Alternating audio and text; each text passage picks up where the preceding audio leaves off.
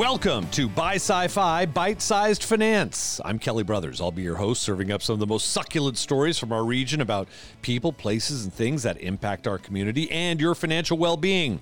I'm sure there will even be a few tasty surprises here and there when the recipe is right. Our goal is to have you learn, think, even laugh a little bit, all calorie free.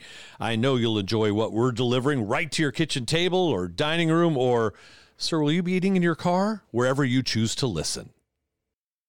Welcome to another edition of Bite Sized Finance, our opportunity to talk with the people who are changing our region and doing it through business and finance and deals. And no better man to have on this show than the deal maker himself. Ethan Conrad is joining us today. Many of us, maybe you've never met Ethan, maybe you've never heard him speak, but you have absolutely certainly seen his signs around town. As a matter of fact, I've gotten to the point now where if I see anything vacant, I'm expecting within two weeks to see an Ethan Conrad sign up because this man has gone through and bought up a lot of oh, oh different properties in the area. We're ta- they they've just passed 10 million square feet in property ownership in the region. 10 million square feet. Ethan Conrad, thank you so much for joining us on Bite Size Finance. We appreciate your time. Can't thank you enough for coming on. My pleasure. Hey, so give us an idea. Either 10 million square feet. What, what? Give me some context. What does that mean? How much is that? How many? A lot. I, I know it's a lot, but I mean, um, so to, to put it in perspective, so we've got over 2,000 tenants, and you know the value of it's you know whatever 1.6 billion or something like that of the portfolio, and it's about 200 ballpark of 200 properties, depending on actually how you count them. So you could say it's like 200 different locations. Some of the locations have multiple buildings, but the, that's that's the ballpark number. And and if I remember correctly, you're talking about more than half of that is retail, with the rest being office and industrial. Is that correct? Correct. Yes. The majority of, I'd say, like 60%, 65% of the value is, is retail, and, and the majority of the tenants are retail as well. So, what are you doing buying retail, Ethan? Everyone knows retail's dead. It's gone. It's never coming back. Everything's going to be delivered to your front door. What are you doing buying retail? What do you know? So, what do you know that no one else knows? So it, what's interesting about retail, what I, I of, of of the product types between retail, office, and industrial, I like retail the best. Not only from a, a value added perspective, but a kind of a complexity perspective. It's a bit more multifaceted than like office or or, or industrial. So back to your question. So retail evolves it has been evolving faster and evolves it will i think continue to evolve faster than industrial or office those uses right? Because you have companies that are like on fire right now that are doing extremely well right? And you have companies that are dying and you have companies that are in between right? And so you look at retail tenants and you look at companies like Sears was at one point in time on, on, top of the world right? And and then they just their business model and with Kmart as well which is owned by was owned by Sears it, they just let it sort of decline as a sinking ship right? So what the connotation of retail and and and you know it, it, being a declining business or declining demand is, is really not it's not true at least not for most retail. So, you know, you have these malls, malls got overbuilt, right? So you have malls nationally failing that shouldn't have never been built. That was the problem. They, they should have, it got too frothy, right? Like most things, most types of business, things get too frothy, it gets overbuilt or over, people value it too high. The, the dot com bubble, right? The dot com bubble is what happened to malls, right? So, you know, you go through an adjustment period where you get rid of some of these malls that should have never been built. And with consumer demand, there's less demand for malls. So so it's an evolution, though, is really what it is. Is is that there's tenants, the retail tenants that are coming and going, and that's the issue. I'd also say that people, because people see retail real estate more than they see it than in office or industrial, they see when there's a vacancy in their minds. It's more prevalent. They see it's it, right? Impacted, yeah, yeah. Yes, yes. But here's the most important thing. So retail, depending on who you listen to and what specific area and so forth, I mean, the vacancy rate on it is like five or six percent in the greater Sacramento area, and nationally, it's pretty low too. It's it's I mean, depending on you know a variety of different which area and so forth, but it's it's low. It's let's put it this way: retail vacancy nationally and in Sacramento is about a quarter the vacancy of office. A quarter. Huh. So there's three, there's four times as much vacant office space as a percentage than there is retail. Wow. So that tells you everything. It does, but you're right. We see it. It's more prevalent, especially in the second tier properties. You just see big chunks just closed down and signs on the windows, and people in that neighborhood feel a little a little bit less about their neighborhood when they see that. So it's almost like a it's got a bigger impact on you, I think, and a bigger impact on communities. I don't think people would realize that the overall vacancy rate is that low. But if, if you have the right product, people will come to to shop at your place, right? I mean, I see it now. Yeah. I see it, you know, Nordstrom obviously left Arden Fair, and that was a huge blow to that mall. But I, it people just adjusted and they will drive 30 minutes to Galleria now to shop where they want to shop. So Agreed. you have the product that people want, they're going to come to your store. Agreed, for sure. And there's definitely, again, it's an evolution. It's not, you know, the vacancy rate tells you everything. I mean, that low vacancy means that that, that type of product, that type of real estate's healthy so that's really it. it. It's just it's an evolution of, of things. You know, it'd be good to see what who replaces Nordstrom and and so forth. But I mean, actually, if you look at it if you talk about the healthiness of retail, you know, with Yuba Sutter Mall, which I own in Yuba City, literally the sales there are up like they're up like over 40% over the last two years. 40%. So that means the sales that's generated from that property is again up 40%. I think Chico and the mall in Chico too, and that's up like 30%. So you're talking about big numbers. Now, the reason why you see that is because we took space that was vacant or space that had weak tenants and replaced it with strong tenants. But you, you were also at, coming out of a COVID year at that point too, right? True, but yeah, but even if you look at prior to COVID, the numbers are up quite a bit. Oh, are yes, they? So you go back, do you um, do that a lot? Do you go back to 2019 and say let's compare yes. to that? Yeah. Yes, yes, yeah. You're right, exactly right. COVID did affect that, so it's somewhat skewed there. But if you look back, the numbers are still significant increases from what they were pre-COVID. Let's talk about what you do, though. First of all, how many employees do you have, Ethan? Almost 200. 200. So when you come in, you're not just buying a piece of land. I mean, there's an entire uh, kind of an improvement process that you go through. And you have to have some metrics and some formulas that help you figure out, all right, what is the appropriate amount of work put into this property that I can get back over some reasonable time period, right? Agreed. Yes. Yep. But I mean, that work gets done, whether it's painting, whether it's new glass, whether it's new frontage. There, uh, you that's an art form in and of itself, is it not?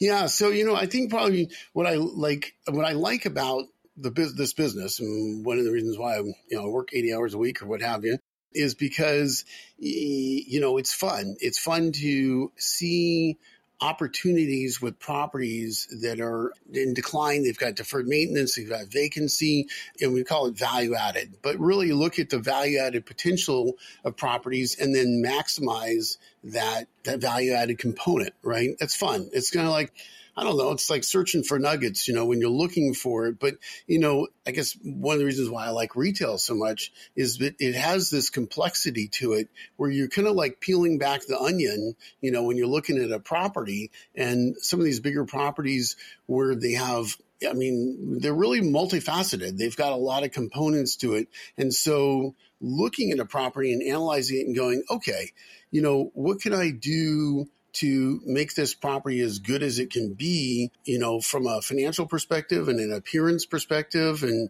everything else. You know, how can I how can I maximize this, right? Yeah, give me one example though. Give me one example of a specific property where you saw it and you just knew I am seeing a potential there that no one else sees and and what'd you do with it? Give me give me just and one. I, and I don't know. By the way, I don't know that I could say that no one else sees it. I think there's varying degrees of that, right? Somebody might see something that maybe I don't see. I good examples of, of properties where you know where maybe I I clearly saw the potential, and I don't know if other people saw it. I mean, I could give you 50 of them, but you know, I mean, like let's take a let's take a typical one. So Rivergate Shopping Center in Rancho Cordova basically it was bought by a, a, company that had some pretty good plans for it. They never really had them come to fruition. It was a, it's a former Kmart. It was a Kmart that was in operation when I bought it. It was cheap because Kmart basically paid really low rent, and the value of the property was derived by the rent. And so, but Kmart, you know, was dying there, but really didn't want to. Well, they they were making money, so I ended up having to pay Kmart. I think it was like two million dollars to terminate their lease sounds kind of crazy, but the the value that you know I leased that Kmart was paying like twenty five cents a foot, and I released the building after putting money into it for you know I don't know, it was uh, probably average rent's like a dollar ten a square foot. Wow. So way higher rent, right? Yeah. Okay. So, but put a facade in and so forth. But that one was probably a, a, good example. So, so I buy Kmart out of its lease, right? I and, and before I did that, I had three tenants lined up to lease that box, uh, that space, at, again significantly higher rent. And so, as part of doing that deal, I then freed up two pads, two land areas, and ended up doing a like a Chick Fil A ground lease by itself was very valuable. And then did another, built another building that, that has a, a Pieology in it and a, a Chipotle and another tenant.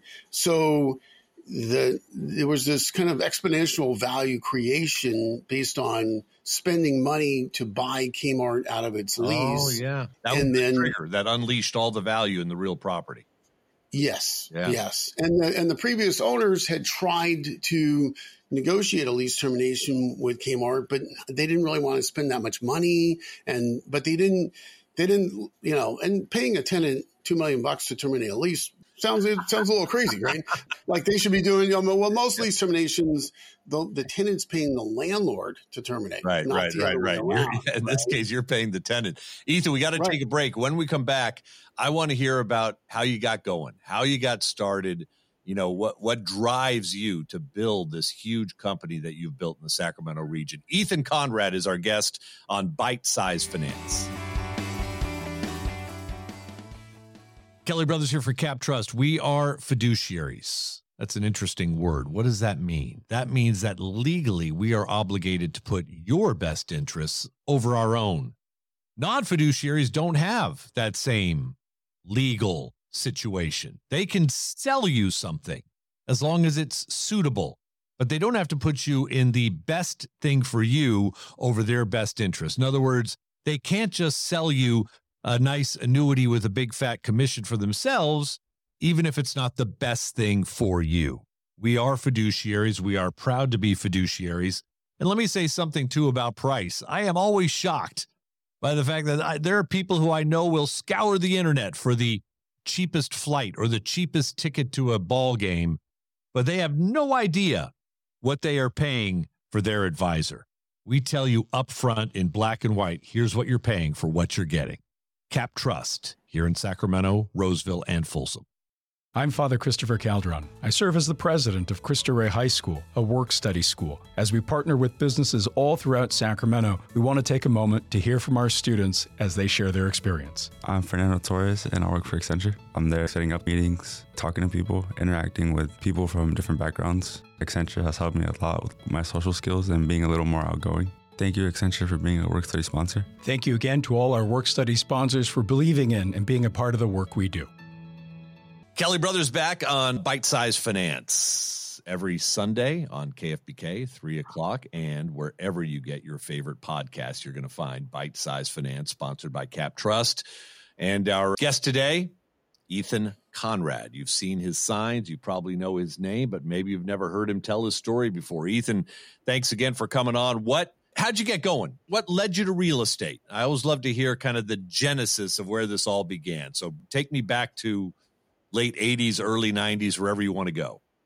Okay. Yeah. So I guess I've always been kind of entrepreneurial, like seeing opportunities in things and, and, and basically working for myself, but, but seeing opportunities. So, you know, I, I went to high school in Healdsburg High School in Sonoma County And, and then I thought I wanted to be an attorney. I think I probably could have been a, a good attorney. My brain kind of works, you know, in that in that way. But I then, as I as I uh, went through college, I really, my I guess my freshman and sophomore year, I really determined that I wanted to. I was more intrigued by business than I was by law, and so I went from. I came to Sacramento in my junior year uh, in college. Went to Sac State as, as, a business major. And then really, I, I knew I, I, guess when I first moved here, I knew I wanted to do something in sales. Um, I was intrigued by business, but I didn't know exactly what.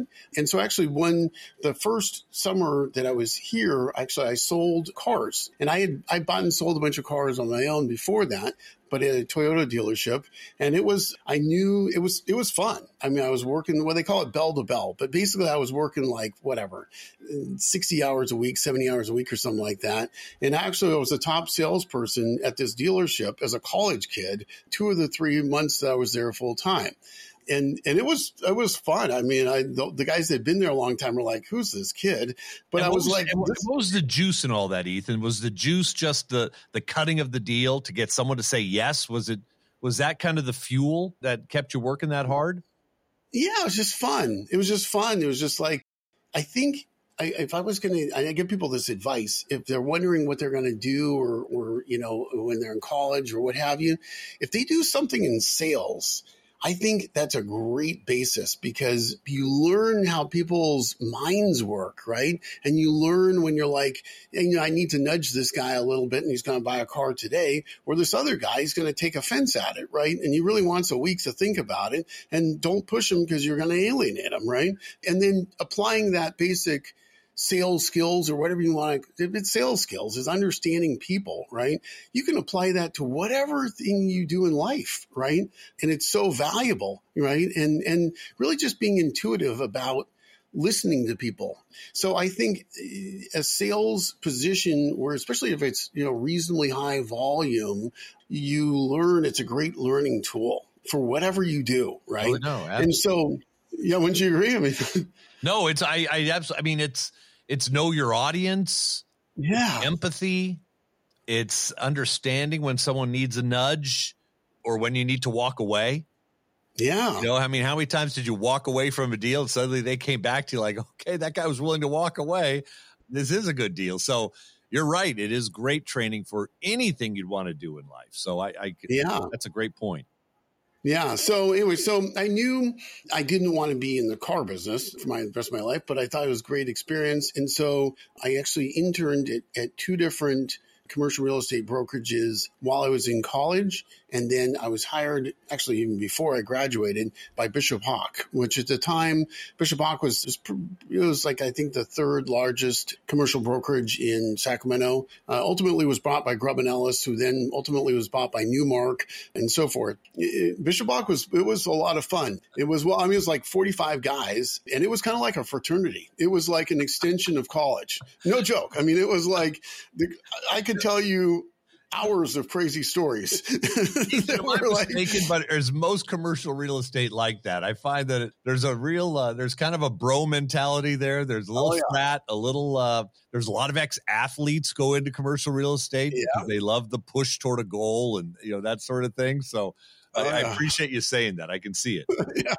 Well, imagine 45 guys, you know, in one office, right? And there's a mix of different ages, but, you know, a bunch of the guys are out of college, let's say one to five years, right? And you put them all together and you have like these deal parties that we used to have. And it was like, I mean, so would you have a, a if there was a hundred, over a hundred thousand dollar commission, the brokerage would pay for this deal party. And it was basically like a drunken festival. it, was like, it was great. I mean, it was, it was really fun. But Ethan, anyway, Ethan, those would be frowned upon today. You realize that?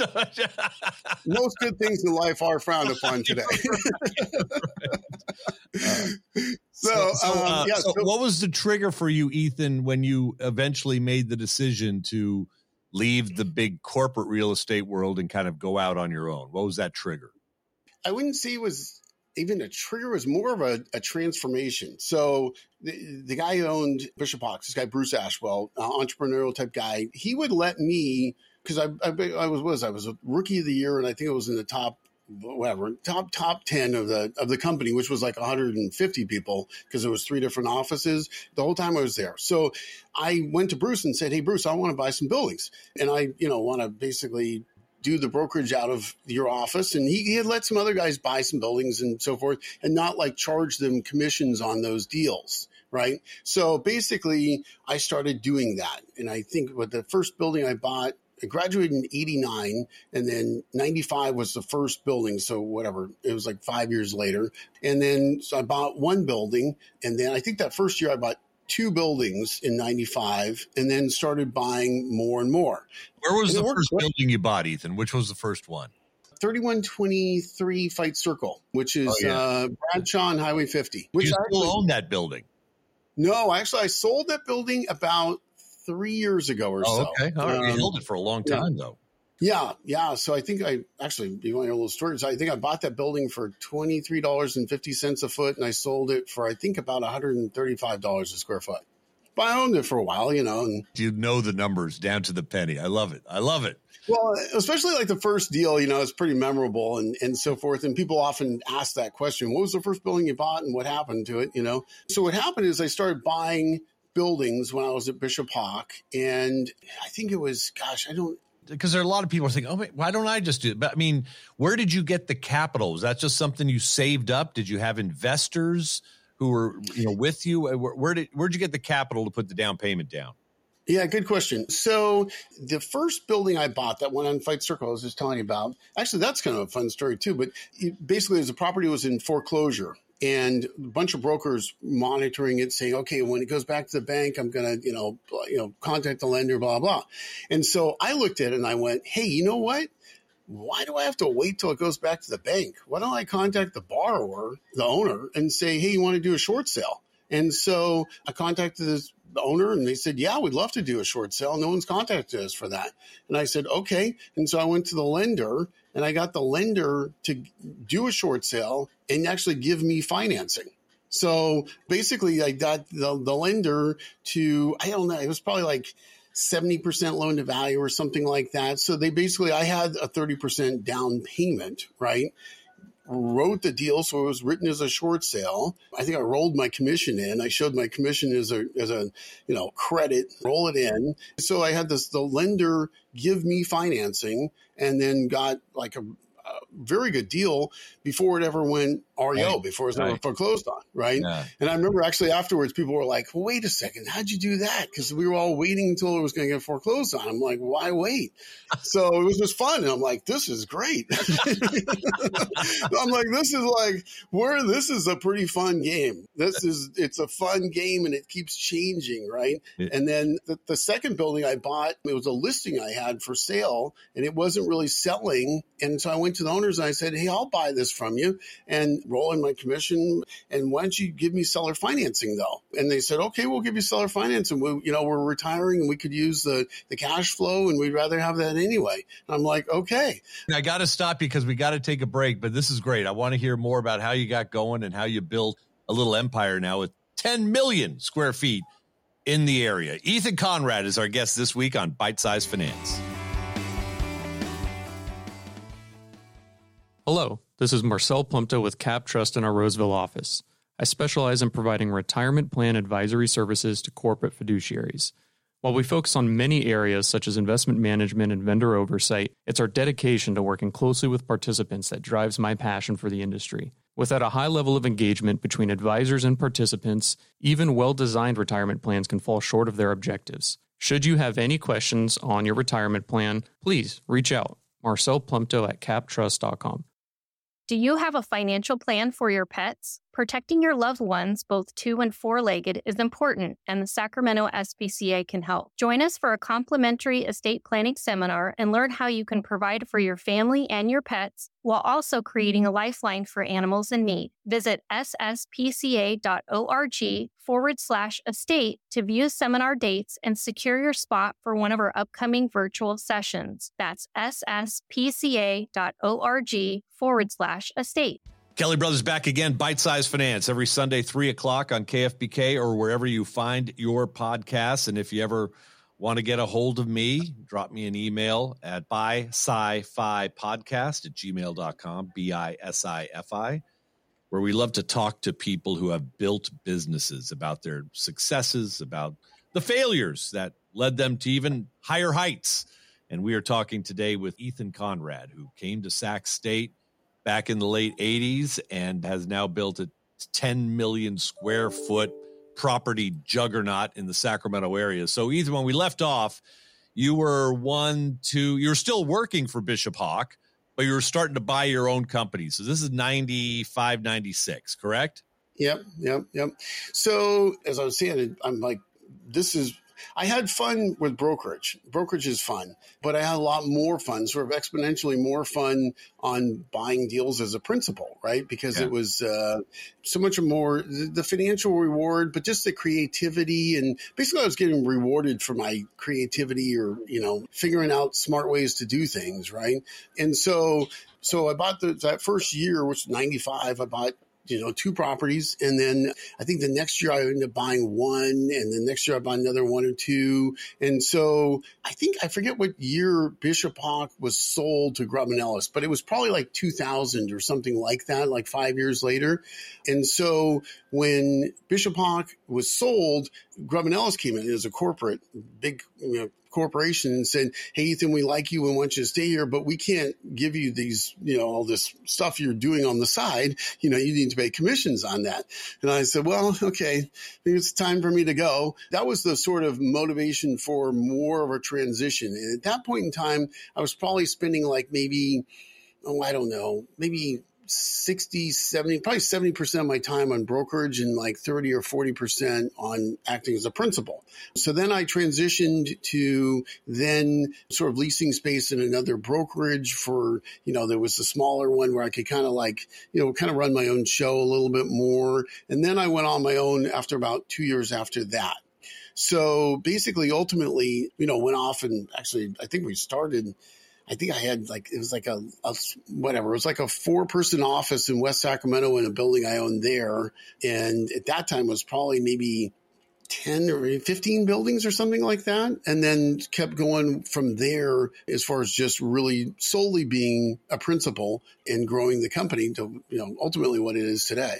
200 people uh, work with you. Are you the sole owner of the company, Ethan? Yes. Mm-hmm. Okay. So you're the sole owner of this huge company now with 1.6 billion dollars in property values, right?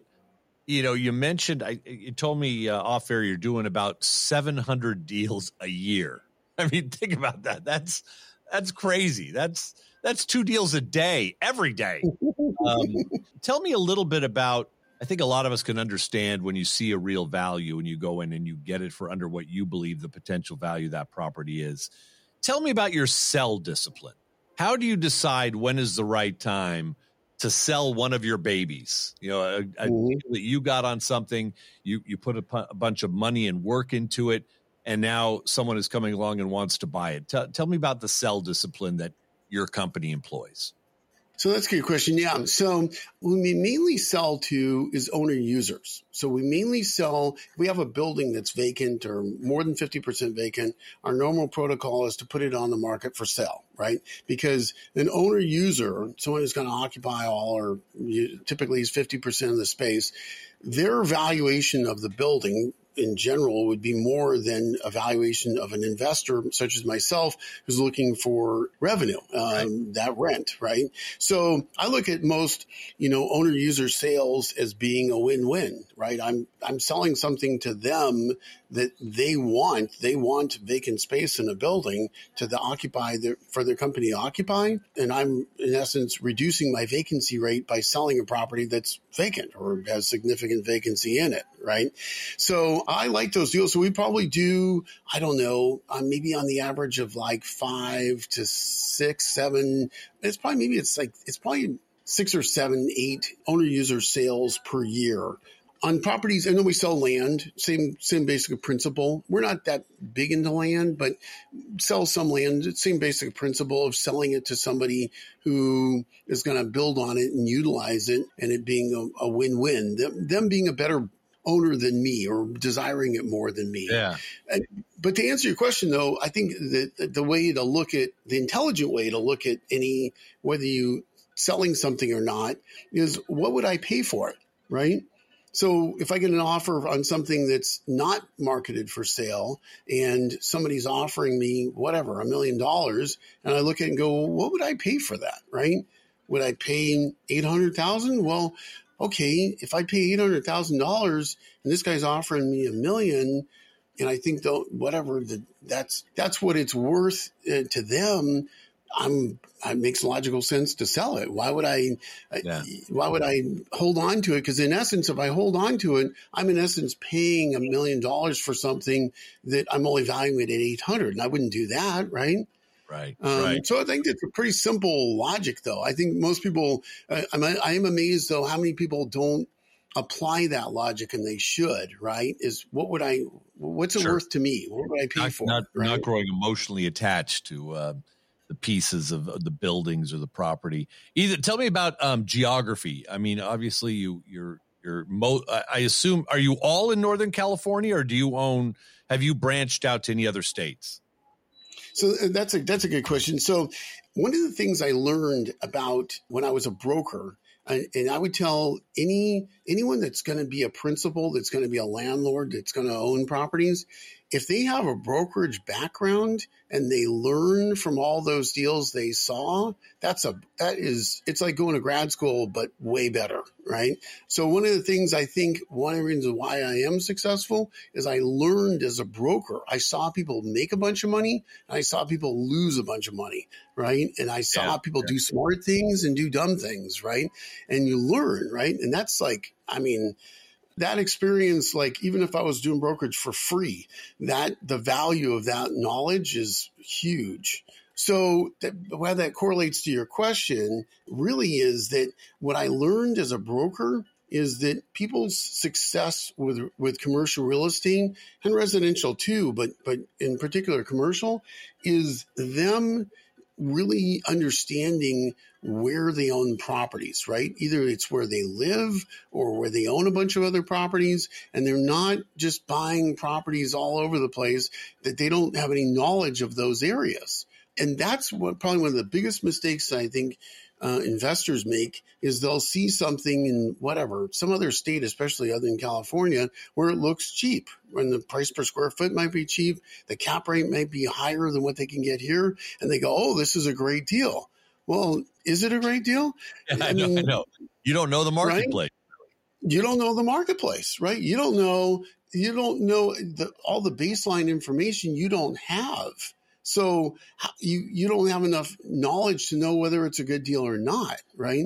So as a broker, I saw that like the the probability of somebody's success with commercial real estate infinitely higher if it was where they owned if they owned a bunch of other properties in the area and or they lived in the area but out of town owners much higher odds of, of failure so right. I applied that to basically to my business and so everything I own is in the like 90 well, let's say 85, 90% of it is in the, in the four county, Sacramento four county area. And the rest of it is in the Central Valley, north and south of Sacramento, up to about a two hour drive. So going up to like Redding, going right. down to like Los Banos, Fresno. No, you're making um, a great point though about you know the value of working in brokerage like you did is just seeing the mistakes, seeing the see, seeing the successes and the failures, and then learning from them and applying them to your own business. That's great, Ethan. So, listen, when we come back, I want to ask Ethan. We have one section left, and I, I want to ask Ethan about you know what he sees ten years out, what he sees in the world of retail with you know delivery to your front door still exploding, what he sees in in office with you know San Francisco and San Jose bucking up on 40% vacancy rates. What does he see out there in the future? The view from Ethan Conrad's perch when we come back on Buy Sci-Fi right after this. Hello, this is Will Gabri, and I am an advisor with CapTrust here in the Sacramento area. I'm a busy father of four, and life comes at us fast. As my 20th year of advising clients begin, I want to take a moment and reflect on why I'm thankful to have chosen this profession. Quite simply, I get to help people. I work with clients on wealth management, income, and taxes, to name a few. But even more importantly, I get to be part of great relationships. People often interact with an advisor during life events, and I've been with clients through difficulties and joyous times. Conversations, connections, and trust built mean more to me than anything else. Working at a nationwide firm like CapTrust gives me a team of professionals to assist in all aspects of financial advising. Being part of our local office means great care and service to our clients. If you would like to start a discussion and see how we can partner with you, you can find me at captrust.com. Look for Will Gabri, G A B R I. Back again on Buy Sci-Fi, bite-sized finance every Sunday, three o'clock KFBK, wherever you get your podcast. Today, our guest is Ethan Conrad, and Ethan can't thank you enough for for taking the time. I want to know what you see what's going on in the world today. I mean, you're right. Maybe the problems with retail are overstated, but the way people shop is changing right in front of our eyes because of the way they can shop on their phone or I'm still shocked when I order something on my phone at three in the afternoon and it's on my doorstep at 730. I mean, I, that still just kind of blows me away. And office, we know that a lot of big cities have not come back post COVID to the office, which to me is a, a huge negative for downtowns. It's a huge negative for young workers who rely on rubbing elbows with people to work their way up the chain. And, you know, you got San Francisco and San Jose with vacancy rates between 35 and 40%. So, either give me your view. Look out 10 years, look out to 2035. What, what does your world look like and therefore our world in terms of how real estate is used or where the big transition is going to happen. What do you think? So uh, you, you, brought up office. So office is probably, I would say, it's it's the highest risk, highest upside, potential upside of the product types you know, between retail, office, and industrial. So you know, I've actually bought a fair amount of, I think, well, you originally contacted me because I bought, you know, whatever, three office buildings, whatever, about a month ago, totaling about 250,000 square feet. And, and, you know, people were like, why did you buy those? right? right? What are you doing? what are you thinking? Right. so this is a bet. This is an educated bet, right? I might lose on this bet or this bet might I don't know exactly how this bet's going to turn out, right? But my my analysis could be wrong, and I don't know the exact timing. I don't have that nailed down, and no one knows really. Is that I think that office in Sacramento in time is going to come back. It's going to, because of it being a suburban area and being a, a, reasonably desirable higher growth area.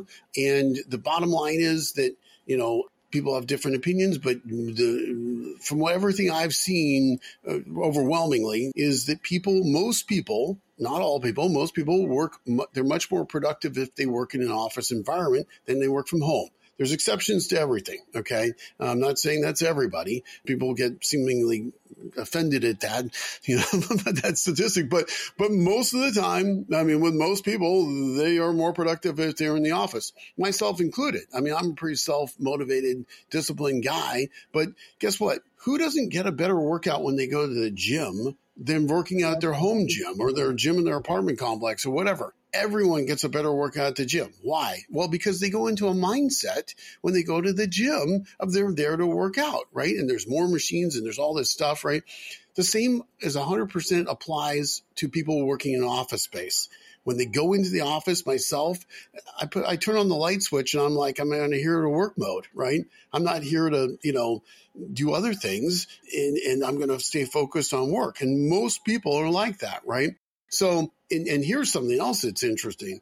So, I was listening to a guy on, on, a podcast the other day, and he was talking about the fact that globally, most everyone has returned to their offices globally, and the global office vacancy rate is actually quite low, like 5% or something like that. So, the rest of the world is going back to their offices, right? It's just us lazy Americans that are like, oh, well, you know, I want this or that or whatever. And they're, they're sitting at home still, or their employers are afraid to tell them to come back to work. So is that United States going to catch up with that? Yeah, I think we're just slow. I think we're just like, you know, we've gotten fat and lazy, right? so we're slow. Yeah. I mean, yeah. People don't want to get out of their Lululemons or their Uggs and, and right. actually, you know, do what it takes to come back downtown. But it's killing our downtowns as well, as you know. But Ethan, uh, but I imagine that offices that you just bought, I mean, I, I can only imagine the discount you got on. Yeah. I mean, the replacement cost on what you bought has got to be what three to four times what you paid for it. Is that right? At least, yeah. I mean, I'll give you one example. So I bought a beautiful Class A office building in Gold River, about 150,000 square feet. Beautiful. I mean, like really, really nice. It was, you know, it was uh, occupied by HealthNet or one of these. I think it was HealthNet, but super nice. I mean, very, very nice. It's got a gym in there. It's got a, a full kitchen, etc. Beautiful. The replacement cost today would probably be about at least at least three hundred and fifty dollars a square foot, and I bought it for fifty seven dollars a square foot. Um, and it's nice. I mean, that's like you know, and it, there's not like there's something antiquated or something that needs to be changed on it or something that's wrong with it. It's just a big vacant box, and it might sit there for a while. You know, what I and so you know, it's not like it's uh, how would I make it sound?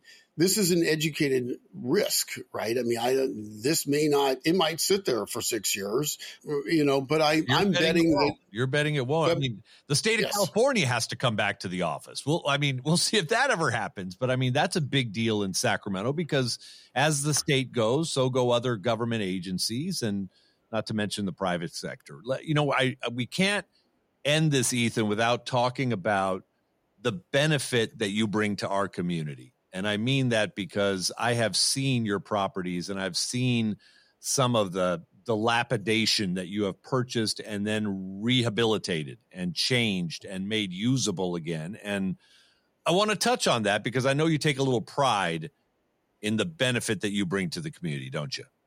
Yeah. So I'd say I'm definitely like a pride of ownership owner in general. Like I, I like it when our properties are, are looking good, I have good tenants in them. I enjoy that. And I also enjoy, I'd say, taking properties that have been neglected and have higher vacancy or have tenants in them that are not the greatest tenants and replacing them with great tenants and having the properties look beautiful.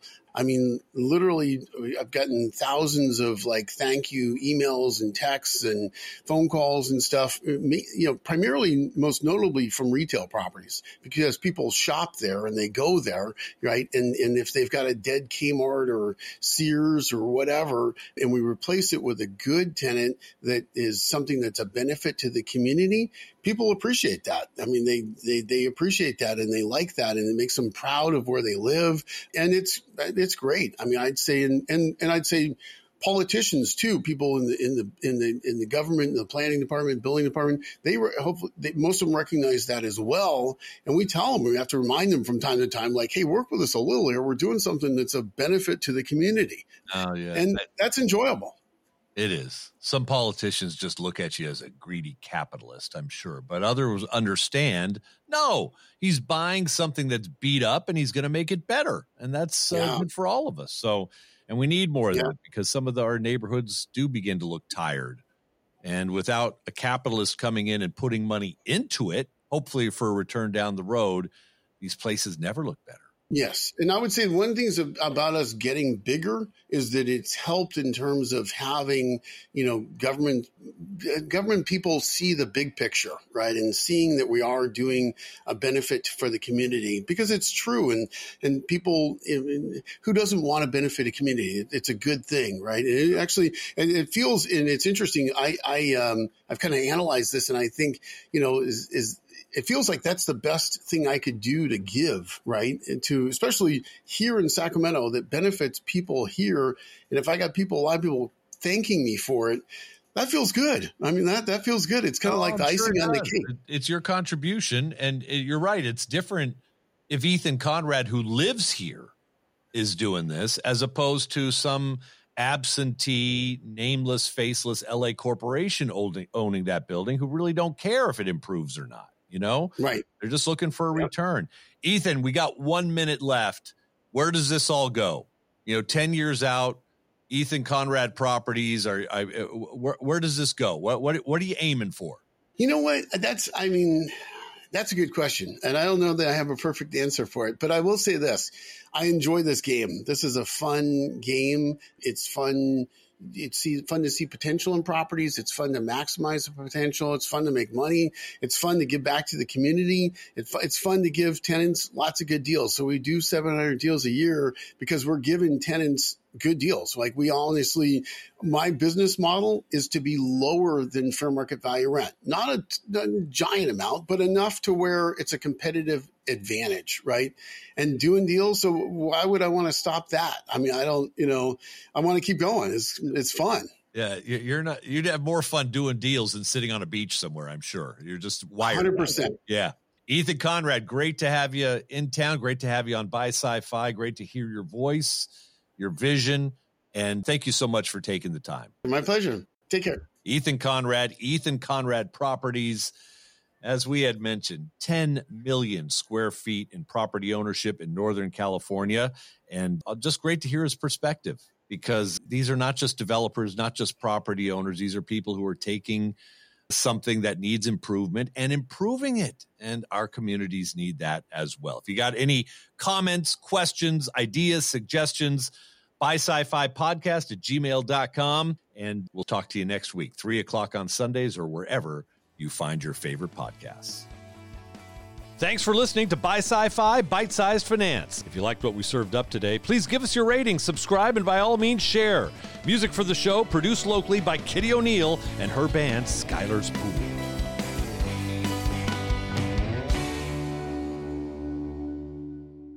Under the Investment Advisors Act of 1940, this podcast is defined as an advertisement and includes an uncompensated testimonial by a cap trust client. Please be advised that clients' experiences as described in this podcast do not necessarily represent the experience of other clients.